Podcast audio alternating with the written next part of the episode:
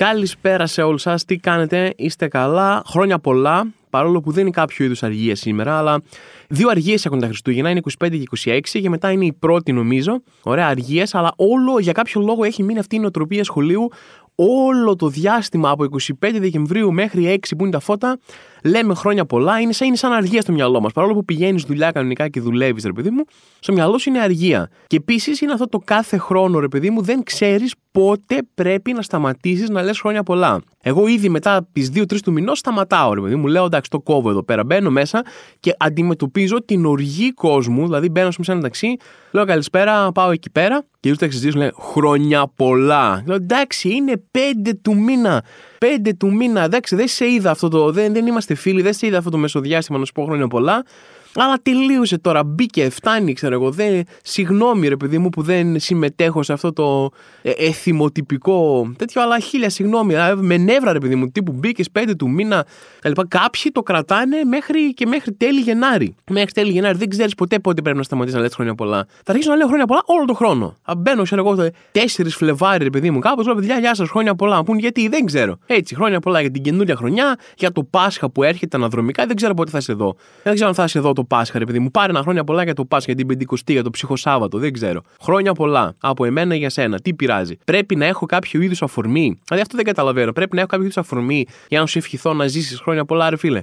Αυτό μπαίνω μέσα και τα Είναι, είναι, δεν ξέρω. Τα Χριστούγεννα γίνει το αφορμή για διάφορα πράγματα που μας αρέσουν, τα οποία θα μπορούσαμε να κάνουμε απλά όλο το χρόνο. Θα μπορούσαμε να λέμε χρόνια πολλά όλο το χρόνο. Θα μπορούσαμε να τρώμε μελομακάρονα και κουραμπιέδες όλο το χρόνο. Ποτέ δεν το κατάλαβα αυτό στη ζωή μου. Δεν καταλαβαίνω γιατί ο κόσμος λατρεύει τόσο πολύ τα μελομακάρονα τόσο πολύ. Είναι φάση, δηλαδή έχει μίστες κανονικούς ρε παιδί μου του μελομακάρονου. Βάζει το λατρεύω, αλλά είμαστε όλοι έχουμε συμφωνήσει όχι μία φορά το χρόνο. Τελείω μόνο τα Χριστούγεννα. Μα αφού τα λατρεύεις, γιατί δεν τα φτιάχνεις; Όχι, όχι. Δεν τα φτιάχνω. Είναι Χριστουγεννιάτικο τέρμα μόνο εκεί ρε παιδί μου θα το τρώμε. Δεν ξέρω γιατί έγινε αυτή η περίεργη απόφαση. Παιδιά, σπάστε τους κανόνες. Μην αφήνετε κανένα να σας πει τι θα κάνετε. Σπάστε τα στεγανά. Φτιάξτε μελομακάρονα το 15 Αύγουστο. Ωραία, 15 Αύγουστο, δεν ξέρω αν είναι νηστεία 15 Αύγουστο, σε πάση περιπτώσει. Άμα δεν μπορείτε να τα φάτε τότε, έχουν κάτι μήνυ στήσιμο. Δεν ξέρω. Δεν, δεν είμαι μάγειρας, δεν ξέρω καλά τις αργίες, δεν είναι μέσα στις αρμοδιότητές μου, επειδή με αυτό το πράγμα. Εν πάση περιπτώσει, αυτό που θέλω να πω είναι μην αφήνετε κανέναν να σας λέει τι πρέπει και τι δεν πρέπει να κάνετε. Φάτε μελομακάρονα όποτε γουστάρετε.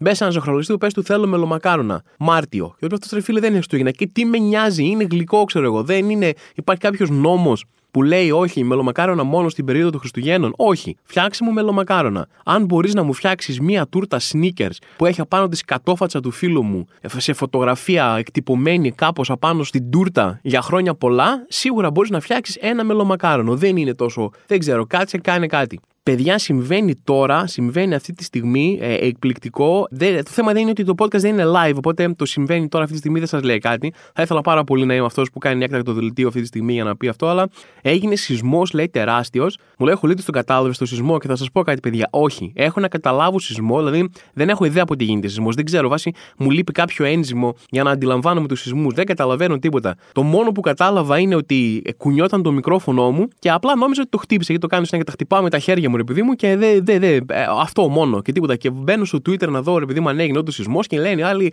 θα πέσει το σπίτι, σεισμός μεγάλος, λέει μεγάλη διάρκεια στην Αθήνα, χαμός, κλαίνε, κόσμος κλαίει, γυναικόπαιδα έχουν βγει στους δρόμους και εγώ δεν πήρα χαμπάρι πάλι, πάλι το έχασα. Δηλαδή δεν ξέρω, θα αρχίσω να λέω, θα αρχίσω να λέω ότι το καταλαβαίνω για να είμαι και εγώ μέρος της συζήτησης. Δεν αντέχω άλλο να μου λένε κατάλαβες το σεισμό χτες και να είμαι, Όχι, δεν κατάλαβα τίποτα, δεν ξέρω, δεν, δεν, δεν έχω καλές αναρτήσεις, δεν, δεν έχω ιδέα, δεν, δεν καταλαβαίνω το σεισμό, ρε παιδιά. Χίλια συγγνώμη, αλλά ήταν λέει, πολύ μεγάλο σεισμός Κοιτάξτε, παιδιά, μπήκα στο Twitter, θέλω να το, το σχολιάσω. Ξέρω ότι έχει σχολιαστεί και από άλλους, αλλά μπήκα στο Twitter αυτή τη στιγμή και κάποιο, ε, δεν ξέρω ποιος είναι, μπορεί να μην είναι boomer, να είναι οτιδήποτε, να μην έχει πολύ επαφή με τα social και να μην το έχει ζήσει αυτό το πράγμα.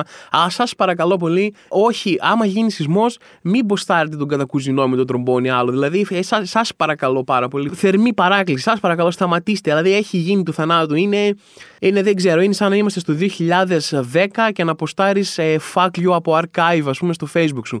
Φτάνει. Όχι, όχι. Ε, δεν έγινε. Τελείωσε. Πάμε παρακάτω. Και ναι, που λέτε μεγάλο σεισμό έγινε, αλλά ο Θωμάς δεν καταλαβαίνει. Δεν καταλαβαίνει από γιορτινές μέρες, δεν καταλαβαίνει από σεισμούς τίποτα. Είμαι εδώ πέρα και θα σας μεταδώσω το podcast.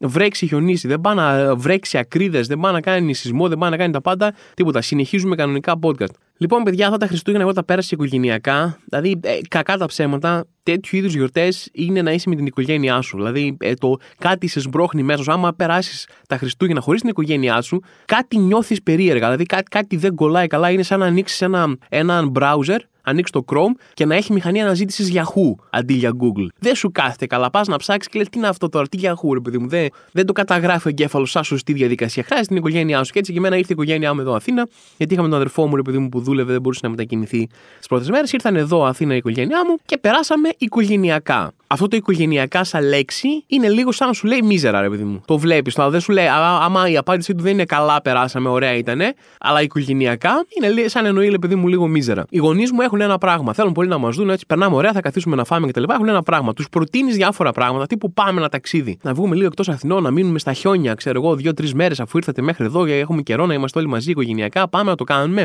Και οι γονείς μου είναι πάντα σε φάση όταν τους προτείνεις κάτι τέτοιο, έτσι σαν κλασικοί γονείς, είναι, κοίτα, αυτό που λες τώρα ακούγεται σαν κάτι που θα κάνει τη ζωή μου λίγο πιο ενδιαφέρουσα, σαν κάτι που θα με κάνει να περάσω καλά και να ξεσκάσω και να αλλάξω παραστάσεις. Οπότε έχω ενδιασμούς. Δεν ξέρω, μήπως καλύτερα να κάτσουμε μέσα στο σπίτι, να μην κουνηθούμε καθόλου, να έχουμε τα τάμπλετ μας και να μην μιλάμε. Μήπως να κάνουμε αυτό καλύτερα. Γιατί οι old school γονείς, οι γονείς των παιδιών 90s, έχουν μια φυσική τάση να αποστρέφονται οτιδήποτε μπορεί να τους προκαλέσει διασκέδαση ή να αλλάξει λίγο τα πράγματα. Α το αγαπού, να τρέχουμε τώρα. Τα λοιπά θα έχει και κίνηση. Ο πατέρας μου από παιδί, ρε παιδί μου που θυμάμαι, φοβάται την κίνηση. Είναι αυτός ο πατέρας, θα, θα μας πιάσει η κίνηση.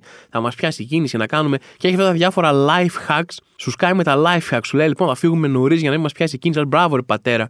Άρε πατέρα, μπράβο, ξέρω εγώ. Πού το, πού το σκέφτηκες αυτό. Κανένας άνθρωπος ποτέ στην ιστορία δεν έχει σκεφτεί να φύγει νωρίς για να μην τον πιάσει η κίνηση. Οπότε ναι, τέλος πάντων μείναμε σπίτι. Δεν έχει ψηλά ο πατέρας μου τον βάλει σε μια πνευμονία από το πουθενά. Οπότε τι να κάνουμε, καθόμαστε ρε παιδί μου σπίτι. Τα περάσαμε οικογενειακά λοιπόν. Τα Χριστούγεννα, άμα κάνω οτιδήποτε σε ταξίδι, οτιδήποτε θα γίνει μάλλον από την καινούρια χρονιά. Ελπίζω να περάσετε καλά είτε οικογενειακά είτε το παίξατε πιο έξυπνα και λέτε γάμα την οικογένεια. Παίρνω το φίλο φίλη μου ή τον γκόμενο γκόμενά μου και πηγαίνω ταξίδι έξω στο εξωτερικό. Αυτή είναι η καλύτερη φάση, ρε παιδί μου τώρα. Βέβαια, καθυστερήσεις πάλι έτσι. Καθυστερήσεις. Ήμαστα, πέταξα που πήγα, πέταξα για μια παράσταση, είπα Θεσσαλονίκη. Πέταξα Θεσσαλονίκη για την παράσταση, δύο ώρες καθυστέρηση η πτήση, σαν να μην τρέχει τίποτα. Τι ώρα σας είπαμε ότι φεύγουμε, μια μισή, ε, εκεί γύρω στις δυόμιση θα ανοίξει η πύλη σιγά σιγά, αρχίζουμε να ασχόλουμε. Α, θα δούμε. Έχει αυτό βέβαια τα Χριστούγεννα, τι να κάνεις, έχει πάρα πολύ κίνηση. Αλλά από το να δεις εκείνο το θείο ή θεία, ρε παιδί μου, που φάση αποστρέφεσαι, να δεις καλύτερα πήγαινε ένα ταξιτάκι έστω και με δύο ώρες καθυστέρηση. Παιδιά, θέλω να μοιραστώ κάτι μαζί σας που μου συμβαίνει, άσχετο με τα Χριστούγεννα εντελώς, αλλάζουμε θέμα.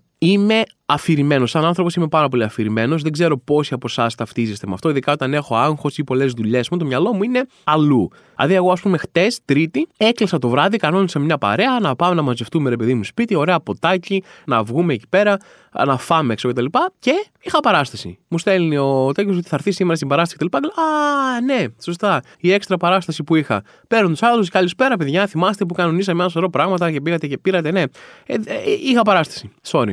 Είναι κάτι που κάνω πάρα πολύ συχνά, ρε παιδί μου. Δεν, δεν ζητάω να, να πει κανένας ότι Α, Θωμά, τι προσεκτικός που είσαι, πώς θα έχεις τη ζωή σου έτσι σε έλεγχο, ρε παιδί μου, σε καμία περίπτωση. Αλλά νιώθω ότι τώρα τελευταία το σπίτι μου έχει, γίνει μια, έχει ανοίξει μια μαύρη τρύπα από το Interstellar και απλά χάνονται πράγματα. Χάνω πράγματα, αξίζει, δεν έχασα τα καλτσάκια μου. Εντάξει, τα καλτσάκια μου τα έχω παρατήσει, ρε παιδί μου, δεν έχω ιδέα. Δηλαδή νιώθω ότι αγοράζω 30 καλτσάκια το μήνα, ένα για κάθε μέρα, τα φοράω μία μέρα και μετά δεν ξέρω που είναι πια. Αυτό τα έχω παρατήσει. Τέτοια πράγματα που χάνονται είμαι σε φάση, είναι λογικό, ρε παιδί μου, δηλαδή δεν ξέρω. Περνάνε από κάποια πύλη σε μία άλλη διάσταση, η οποία έχει μόνο κάλτσες. Πρέπει ένας κόσμος ο οποίος είναι μόνο χαμένες κάλτσες, ρολόγια, γυαλιά κτλ. OK, okay, αυτό το δέχομαι. Όμως χάνω πράγματα αξίας. Αγόρασα καινούργια ακουστικά, καλά και καλά, Sony, ωραία ασύρματα για να έχω. Ωραία, τα φέρνω στο σπίτι. Κάποια στιγμή τα βλέπω χήμα, τα ακουστικά έξω από τη θήκη τους, απάνω σε ένα τραπεζάκι και λέω Α, πού είναι η θήκη τους, Να η θήκη τους, πού είναι; Πουθενά πουθενά. Η θήκη τους εξαφανίστηκε. Αγόρασα ακουστικά 250 ευρώ γιατί θα ακούω πολύ μουσική. Λέω, Να, ωραία, θα επενδύσω μία φορά αντί να παίρνω το 30 που θα πάρω δουν τα καλά μου ακουστικά, έχουν τις καλές κριτικές κτλ. Θα κάνω ένα δώρο σε μένα τα Χριστούγεννα. Τα κράτησα μία μέρα, μία μέρα και η θήκη τους απλά εξαφανίστηκε. Και θα μου πείτε τώρα, Θωμά, έθω, εσύ φταίεις, Θωμά, αφού είσαι αφηρημένος, μας το είπες μόλις κάπου. Τλά. Όχι, παιδιά, κάτι γίνεται. Το σπίτι μου έχει πρόβλημα. Είναι στοιχειωμένο. Θυμάστε δύο-τρία podcast πριν που σας είχα πει πόσο χαρούμενος αγόρασα μια καινούρια βάση για το κινητό μου και με έκανε να χαρώ ότι θα έρχομαι εδώ πέρα και θα γράφω τα βίντεό μου και θα κάνω τις βιντεοκλήσεις μου άρχοντας. πάει. Πού είναι, δεν έχω ιδέα. Την είχα μέσα σε μια τσάντα την οποία παίρνω μαζί μου παντού, την είχα πάρει στο γυμναστήριο. Ήμουν στο γυμναστήριο και είχα κανονικά τη βάση κινητού. Την έβγαζα απλά και τη χάιδευα λίγο. Έλεγα Αχ, τι ωραία θήκη μου, μπράβο, ας πούμε και τα λοιπά στο γυμναστήριο. Γυρίζω σπίτι με την τσάντα και τη βάση. Και ξαφνικά είναι να έρθω να κάνω το podcast μου και λέω να κάτσω να πάρω τη βάση μου να είμαι ο μάγκας και εγώ και καλά. Πουθενά. Πουθενά. Έτσι υπάρχει ξεκάθαρα μία πύλη σε άλλη διάσταση, ρε παιδί μου, στο σπίτι μου, η οποία απλά καταπίνει πράγματα. Και εκεί που δεν είναι, το έκανε χρόνια, μου έπαιρνε τις κάλτσες και ήμασταν, OK, okay, OK, okay, πάρε τις κάλτσες και τα σόβρακα να, να ικανοποιήσω κι εγώ, ρε παιδί μου, το Θεό αυτής της διάστασης που χρειάζεται θυσίες, έτσι για να ζήσει. Εντάξει, αλλά τώρα έγινε άπλιστος. Λέει, Όχι, έρχομαι και τα πράγματα αξία σου. Εξαφανίζονται λεφτά, εξαφανίζονται πράγματα. Δηλαδή, είτε έχω καμία περίπτωση που μένει κάποιος στο σπίτι μου κρυφά, έτσι σαν αυτές οι περιπτώσεις που βλέπεις στην Ασία, ότι τύπου έμεινε άλλος λέει στο σπίτι κρυφά, ήταν στο πατάρι, όταν έφυγε κατέβαινε κάτω και πήγαινε για για τα πράγματα. Είτε έχουμε μια περίπτωση Twilight Zone. Και πάρα πολύ θα ήθελα να μάθω, δηλαδή δεν ξέρω αν ξέρετε τύπου Ghostbuster, αν ξέρετε, ρε παιδί μου, αυτό, αυτή μια τύπη σε ένα medium που καλούν στι ταινίες όταν είναι στοιχειωμένο και λένε Έλα να δεις και φέρουν μια γριά medium και λέει Ω, νιώθω μια παρουσία εδώ πέρα η οποία σου κλέβει τα ακουστικά άθωμα. Αυτό θέλω. Αν έχετε κάποιον τέτοιον, στείλτε μου ένα τηλέφωνο, αλλά μόνο επαγγελματικές σοβαρές προτάσεις, όχι τύπου ε, λίτσα πατέρα, ξέρω κτλ. Θέλω σοβα, σοβαρές προτάσεις. Σε επικαιρότητα τώρα, όλα τα πράγματα δείχνουν και λένε ότι θα έχουμε εκλογές. Και κάθε φορά που ακούω ότι θα έχουμε εκλογές, είναι ένα πράγμα που θυμάμαι πάντα.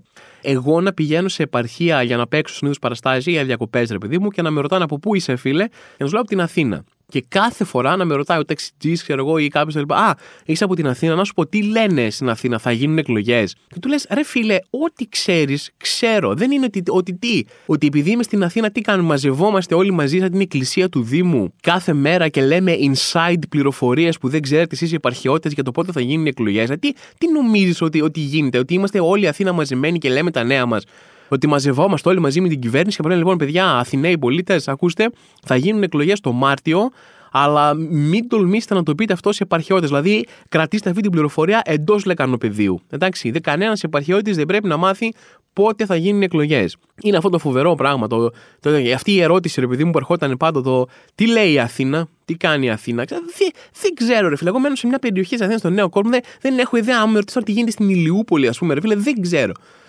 δεν ξέρω τι να σου πω. Δεν είμαστε ένα πράγμα, ξέρω. Δεν είμαστε μία φιλία, ας πούμε, που όλοι μαζί συγκεντρωνόμαστε και τα λέμε, ξέρω. Δεν ξέρω τι κάνει η Αθήνα. Και αυτή είναι η φάση τώρα, παιδιά. Λέμε θα κάνουμε εκλογές. Έχουμε εδώ πέρα, έβλεπα σήμερα.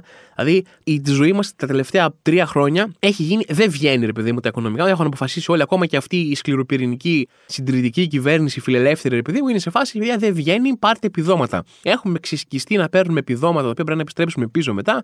Επιδόματα για το ένα, εκπτώσεις αυτό, εκτός δηλαδή το καλάθι του καταναλωτή και τώρα σήμερα διάβασα, δηλαδή με έπιασε, ε, ε, είναι να σε πιάνει ρε παιδί μου, όσο και να θες να μένεις χαρούμενος, όσο και να λες, εντάξει, είναι ένα μέτρο, το λοιπά. Έχει πιάνει μιζέρια. Σήμερα διάβασα για το καλάθι του Άι Βασίλη, όπου κάνουν εκπτώσεις σε καταστήματα και σε μαγαζιά με παιχνίδια. Για να πας να πάρεις χριστουγεννιάτικο δώρο στο παιδί σου, υπάρχει το καλάθι του Άι Βασίλη. Πρέπει να πας σαν γονιός για να του πεις, Α, παρακαλώ, και στο καλάθι του καταναλωτή λέει, έχει κάτι εκτόσει του στυλ 3%. Δηλαδή, αν πας να πάρεις κάτι με 5 ευρώ, ρε παιδί μου, τώρα με τη νέα έκπτωση το καλάθι του καταναλωτή πληρώνεις 4,85. Έτσι και το υπολόγισα αυτό γρήγορα τώρα. Πείτε από το υπολόγισα το τάκ τάκ, επειδή μου το 3% του 5. Θα σας πω πώ το υπολόγισα, ήταν πάρα πολύ απλό. Έκανα την, τη μέθοδο των τριών. Δηλαδή μου πήρε περίπου 3 ώρες να σκεφτώ πόσο είναι και μετά άνοιξα απλά ένα κουμπιτεράκι και το έκανα εκεί πέρα. Ωραία, αυτό. Μπαμ. Και τώρα λοιπόν υπάρχει το καλάθι του Άι Βασίλη να πας να πάρεις πας να πάρεις δώρα στα παιδιά σου. Και θα συνεχίσουμε έτσι, παιδιά. Αυτή θα είναι η φάση τώρα. Θα έχουμε καλάθι του Άι Βασίλη τα Χριστούγεννα, καλάθι του Οβελία το Πάσχα, καλάθι του Βατραχοπέδιλου για να πάρεις τις μάσκες σου και τους αναπνευστήρες σου το καλοκαίρι. Και μετά στο τέλος όλοι μαζί θα μπούμε σε ένα καλάθι, σαν το Μωυσή, και θα πάμε σε ένα ποτάμι και θα μας πάρει το ρεύμα να πάμε κάπου. Αυτή είναι η φάση με τη ζωή πλέον. Και μέσα σε όλα αυτά, μέσα σε όλα αυτά έρχεται και η υποβάθμιση του πτυχίου των καλλιτεχνών έτσι, ας πούμε κάτι, ωραία, να πούμε κάτι να φύγει από τη μέση. Η δεξιά, ρε παιδί μου, οι συντηρητικές κυβερνήσεις τέτοιου τύπου δεν γουστάρουν τον καλλιτεχνικό χώρο. Δεν γουστάρουν τον καλλιτεχνικό χώρο, τον θεωρούν κάπως ιδεολογικό της εχθρό. Ότι α, η τέχνη και η μουσική και οι ηθοποιοί είναι βάντα αριστερή αυτοί. Δεν έχουν ποτέ καλλιτέχνες μεγάλα ονόματα ή πολλούς, ρε παιδί μου, να τους στηρίζουν, να βγαίνουν ανοιχτά για να λένε Εγώ είμαι Νέα Δημοκρατία και στηρίζω Νέα Δημοκρατία. Οι, οι άνθρωποι που μιλάνε πιο πολύ πολιτικά από καλλιτεχνικό χώρο είναι συνήθως αριστερά και τους θεωρούν πάντα εχθρός. Δεν, δεν συμπαθεί ποτέ τον καλλιτεχνικό χώρο και τον πολιτισμό, ρε παιδί μου, η Νέα Δημοκρατία. Είναι αριστεροί, είναι άπλητοι, είναι έτσι, είναι κομμουνιστές, υποφίλοι που φοράει το παλτό της, ξέρω εγώ, στο Λονδίνο, ας πούμε κτλ. Δεν δε, δε ψινόμαστε, ξέρω Δεν τους συμπαθεί, δεν τους στηρίζει, τους άφησε ξεκρέμαστου για πάρα πολύ καιρό μέσα στην πανδημία που δεν μπορούσε να δουλέψει κανένας ποτέ. Έπρεπε να γίνουν τεράστιες γκρίνιες και τεράστια αγώνες για να καταφέρουν να πάρει ένα επίδομα και οι καλλιτέχνες που ήταν από τους ανθρώπου που δεν μπορούσαν να δουλέψουν καθόλου. Εντάξει. Οπότε είναι η φυσική εξέλιξη προφανώς να προσπαθήσει να τους στερήσει και επαγγελματικά δικαιώματα και να τους απαξιώσει κτλ. Έχουν και πρόβλημα, βγαίνουν, δηλαδή είχαμε δηλώσεις σε κυβερνητικό επίπεδο έτσι, και σε επίπεδο δημοσιογράφων, ας πούμε, μεγάλων που στηρίζουν την κυβέρνηση ότι α, ο Λέξ, ξέρω εγώ, πήγαν εκεί και ακού, τραγουδούσαν, λέει αυτό τον αλήτη, ξέρω εγώ, τον Apple, το, ας πούμε, το Λέξ, ας πούμε, πήγαν 30.000 κόσμος και τον άκουγε ή στο τάδε φεστιβάλ δεν είναι σωστό να λένε για το Μητσοτάκι και να τον βρίζουν και να λένε για το Λιγνάδι κτλ. Δηλαδή τέτοιου είδους πράγματα. Οπότε είναι πάρα πολύ φυσική εξέλιξη να προσπαθήσει να υποβαθμίσει τον καλλιτεχνικό χώρο κι άλλο και σε επαγγελματικό επίπεδο, αλλά και στην, σαν την αξία του γενικότερα κτλ. Και, και έτσι όπως ακριβώς αναβάθμισαν τα πτυχία των ιδιωτικών κολεγίων σε πανεπιστημιακά, έτσι τώρα τους είναι το ίδιο εύκολο να υποβαθμίσουν πτυχίε και εκπαιδεύσεις χρόνων που έχουν άνθρωποι στον καλλιτεχνικό χώρο, είτε είναι ηθοποιοί, είτε είναι μουσική κτλ. Ε, σε επίπεδο λυκείου, ξέρω εγώ. Παρόλο που θέλω να πω κάτι, μια μικρή παρένθεση εδώ πέρα, επειδή το έχω δει πάρα πολύ στην κουβέντα, ρε παιδί μου. Υπάρχουν πάρα πολλοί άνθρωποι που είναι απόφοιτοι λυκείου, και εγώ είμαι απόφοιτος λυκείου πρακτικά. Μπορούμε στο δημόσιο διάλογο να πούμε ότι δεν θέλουμε το πτυχίο της εκπαίδευσής μας καλλιτεχνικής να ισοβαθμιστεί με ε, εκπαίδευση λυκείου, χωρίς να είμαστε ή να ακουγόμαστε προσβλητικοί για τους ανθρώπους που είναι απόφοιτοι λυκείου. Έτσι μπορούμε να τα κάνουμε και τα δύο αυτά τα πράγματα. Μικρή παρένθεση, δεν είναι αυτό το θέμα τώρα εδώ πέρα. Απλά το λέω γιατί είδα πάρα πολύ απαξίωση. Ότι είμαι εγώ απόφοιτος λυκείου, φτου ρε, στο πάτωμα κτλ. OK, okay, δεν, αυτού του είδους η ρητορική μπορεί να λείπει, ρε παιδί μου. Μπορώ, καταλαβαίνω το point σου, καταλαβαίνω τι θέλεις να πεις, καταλαβαίνω ότι είναι άδικο αυτό για σένα, αλλά δεν χρειάζεται να, να μιλάμε για απόφοιτους λυκείου σαν να είναι κάποιο είδους τρογλωδίτες, ρε παιδί μου. OK, okay, αυτό. Μικρή παρένθεση, άσχετο με το θέμα, δεν είναι αυτό το θέμα σε αυτή τη στιγμή. Απλά είπα να το αναφέρω, γιατί το είδα πολύ να παίζει και έξω. Τώρα όμως βγαίνει, λέει, και βγαίνουν οι την κυβέρνηση και λένε δεν θα ισοβαθμιστεί, λέει, με το απολυτήριο λυκείου. Είναι παραπληροφόρηση που υπάρχει εκεί έξω, ας πούμε, κτλ. Για να δούμε τώρα τι θα γίνει. Δεν, ήταν μια τεράστια ανακοίνωση που έβγαλε σε Βουλή και σε κυβερνητικό επίπεδο και καθόμουν και τη διάβασα, εφόσον δηλώνει ότι δεν ισοβαθμίζεται το πτυχίο μιας δραματικής σχολής, ας πούμε, με απολυτήριο ηλικίου, μπαίνω και εγώ να διαβάσω τι ακριβώς εννοείς, αδερφέ, αλλά δεν υπόθηκε πουθενά στην ανακοίνωση. Ήταν κλασικά μια ασαφής δήλωση ότι δεν είπα αυτό, δεν εννοούσα αυτό, όπως θες το παίρνεις κτλ. Χωρίς να μάθουμε ποτέ τι έγινε. Εν πάση περιπτώσει, είναι ένα θέμα που είναι ακόμα εν εξελίξη. Θα δούμε πού θα καταλήξει, γιατί υπήρξε αρκετή αντίδραση και έχουμε δει πολλές αναδιπλώσεις σε τέτοιου είδους αντιδράσεις. Παρόλο που οι πρώτες αντιδράσεις δεν φάνηκαν να υδρώνεται αυτή τους ιδιαίτερα, δεν φαίνεται ότι είναι από τα πράγματα που θα τους συνεχίσουν αυτό, αλλά εν πάση περιπτώσει θα δούμε τι θα γίνει τις επόμενες μέρες. Το άλλο πράγμα που θέλω να σχολιάσω λίγο είναι ότι γενικά ρε παιδί μου το να ανεβάζεις κάτι δημόσια στο ελληνικό ίντερνετ ή σε οποιοδήποτε ίντερνετ, ξέρετε πώς είναι. Ξέρετε ότι όποιος και να είσαι, ακόμα και αν είσαι άνθρωπος που δεν έχεις κάποια δημόσια παρουσία πέρα από το ότι χρησιμοποιείς τα social media, ξέρεις ότι ό,τι και να ανεβάσεις για οποιοδήποτε θέμα θα βρεθεί ένας άνθρωπος να προσβληθεί, θα βρεθεί ένας άνθρωπος να έρθει να σε κράξει. Το ξέρεις αυτό, πάντα υπήρχε. Εγώ το ξέρω πολύ καλά γιατί έχω και μια δημόσια παρουσία. Βγάζω βίντεο, βγάζω content μου εκεί έξω. Έχω, ένα, έχω κάποια νούμερα που είναι πάνω από το μέσο όρο, ας πούμε, σε social media, σε ακολούθηση κτλ. Οπότε το ήξερα αυτό το πράγμα. Όμως τώρα τελευταία ο κόσμος έχει πάρει την κατιούσα. Κάτι έχει συμβεί και ο κόσμος έχει τρελαθεί. Έχω αρχίσει να πιστεύω όντως ότι τα εμβόλια είχαν κάτι μέσα. Δηλαδή, ανεβάζω αποσπάσματα από το podcast πολύ συχνά σε social media και ανεβάζω κομμάτια που θεωρώ ρε παιδί μου ότι δεν είναι ευαίσθητα, δεν πατάνε σε κάτι που είναι controversial. Α πούμε, λέω ας μην. Θέλω ένα κομμάτι που θεωρώ ότι είναι διασκεδαστικό και μιλάει για ένα γενικό θέμα χωρίς να προσβάλλει κανέναν. Ανεβάζω ένα βίντεο που σχολιάζω την ταινία 300. Την ταινία λέω έτσι, όχι την αρχαία Ελλάδα, όχι στην κλπ. Μια σκηνή από την ταινία 300. Ωραία, μπαμ, είσαι ανθέλινα. Αυτό δεν ξέρεις τι είναι η πολεμική ηθική, σε φλόρος, μπουλή κτλ. Λες, OK, okay, εντάξει. Δεν κατάλαβαν ότι μιλούσα για την ταινία και νόμιζαν ότι προσβάλλω τους Σπαρτιάτες. Άντε, OK. Okay. Ανεβάζω ένα δεύτερο βίντεο στο οποίο μιλάω για τις κριτικές στο ίντερνετ, ότι παλιότερα έπαιρνες ό,τι να είναι και τώρα υπάρχουν πολλές κριτικές στο ίντερνετ και σε μπερδεύουν και εμπιστεύεσαι κριτικές από ανθρώπους που δεν ξέρεις ποιος είναι. Ωραία. Λες, τι θα με κράξουν σε αυτό; Δεν μπορούν να με κράξουν κράξουν, δεν υπάρχει κάτι να κράξουν. Όχι, boom. Θωμά είσαι θύμα των αλυσίδων και γουστάρεις αλυσίδες, γουστάρεις να πηγαίνεις εκεί και να σου δίνουν αυτοί ό,τι θέλουν χωρίς να και Εμείς θέλουμε επιτέθηκες κριτικές, τι είναι αυτά, φλώρε, μπαμ, η μάνα σου κτλ. Ωραία. Δεν έχει σημασία τι θα ανεβάσω. Θα ανεβάσω ρε παιδί μου ότι, α, παιδιά, γεια σας, καλησπέρα σας. Τι κάνετε και θα μου πει, τι καλησπέρα, ρε. Εγώ το είδα 8 ώρα το πρωί και είναι μέρα τώρα. Τι καλησπέρα, είσαι απέσιος, τη μάνα σου, ξέρω κτλ. Είναι σε αυτή τη φάση ο κόσμος. Εντάξει. Βγάλαμε ένα βίντεο μαζί με τον Διονύση Ατζαράκη, επειδή μου ένα συνεργάτη μου, για όποιον δεν ξέρει, που κάνουμε πάρα πολλά πράγματα μαζί. Βγάλαμε ένα βίντεο ε, μέσα στα Χριστούγεννα, όπου έχουμε και καλά διάφορους τύπους από κάλαντα. Έτσι, και είναι πράγματα που πρέπει να αποφύγεις στο όταν λες τα κάλαντα. Οπότε έχουμε τύπου κάλαντα με τσαμπουκά, ότι πας, ρε παιδί μου, και στου άλλου μας τα είπανε και εσύ τον βρίζεις κτλ. Έτσι, και τέτοιο. Είναι ένα σκέτς μυθοπλασίας. Δηλαδή έχει ένα σενάριο που είναι ψεύτικο, δεν είμαστε εμείς ε, σαν άνθρωποι εκείνη τη στιγμή. Είμαστε κάποιοι χαρακτήρες σε ένα σενάριο. Ωραία. Και παίζουμε με ηθοποιούς. Το λέω αυτό, θα μας πει Θωμά, τι μας εξηγείς τώρα; Το πιο απλό πράγμα στον κόσμο το ξέρουμε. Όχι, δεν το ξέρετε. Εσείς μπορεί να το ξέρετε, ο συγκεκριμένος που το λέει αυτό, αλλά δεν το ξέρει ο κόσμος αυτό, δεν το καταλαβαίνει. Και θα σας πω τι έγινε. Στο τέλος του σκέτς είχαμε ένα μίνι σκέτς το τι δεν πρέπει να κάνεις, ρε παιδί μου, στα Χριστουγεννιάτικα κάλαντα, που ήταν το εξής. Ερχόταν ένα κοριτσάκι να μας πει τα κάλαντα και καλά εμείς ήμασταν πάρα πολύ αυστηροί κριτές, τύπου reality, ας πούμε, έτσι που σε κράζουν, ας πούμε, κτλ. Ο κακός κριτής σε reality. Και οπότε τι λέμε στο κοριτσάκι. Είμαστε σε φάση τι είναι αυτό, δεν δε κάνεις παράτατα, ας πούμε, κτλ. Και, και κράζουμε το κοριτσάκι. Το κοριτσάκι αυτό είναι ένας ηθοποιός, έτσι είναι ένα κοριτσάκι ηθοποιός, οποία παίζει σε διάφορες σειρές, παιδί μου, και αντένα, παίζει τα νούμερα, ας πούμε, κτλ.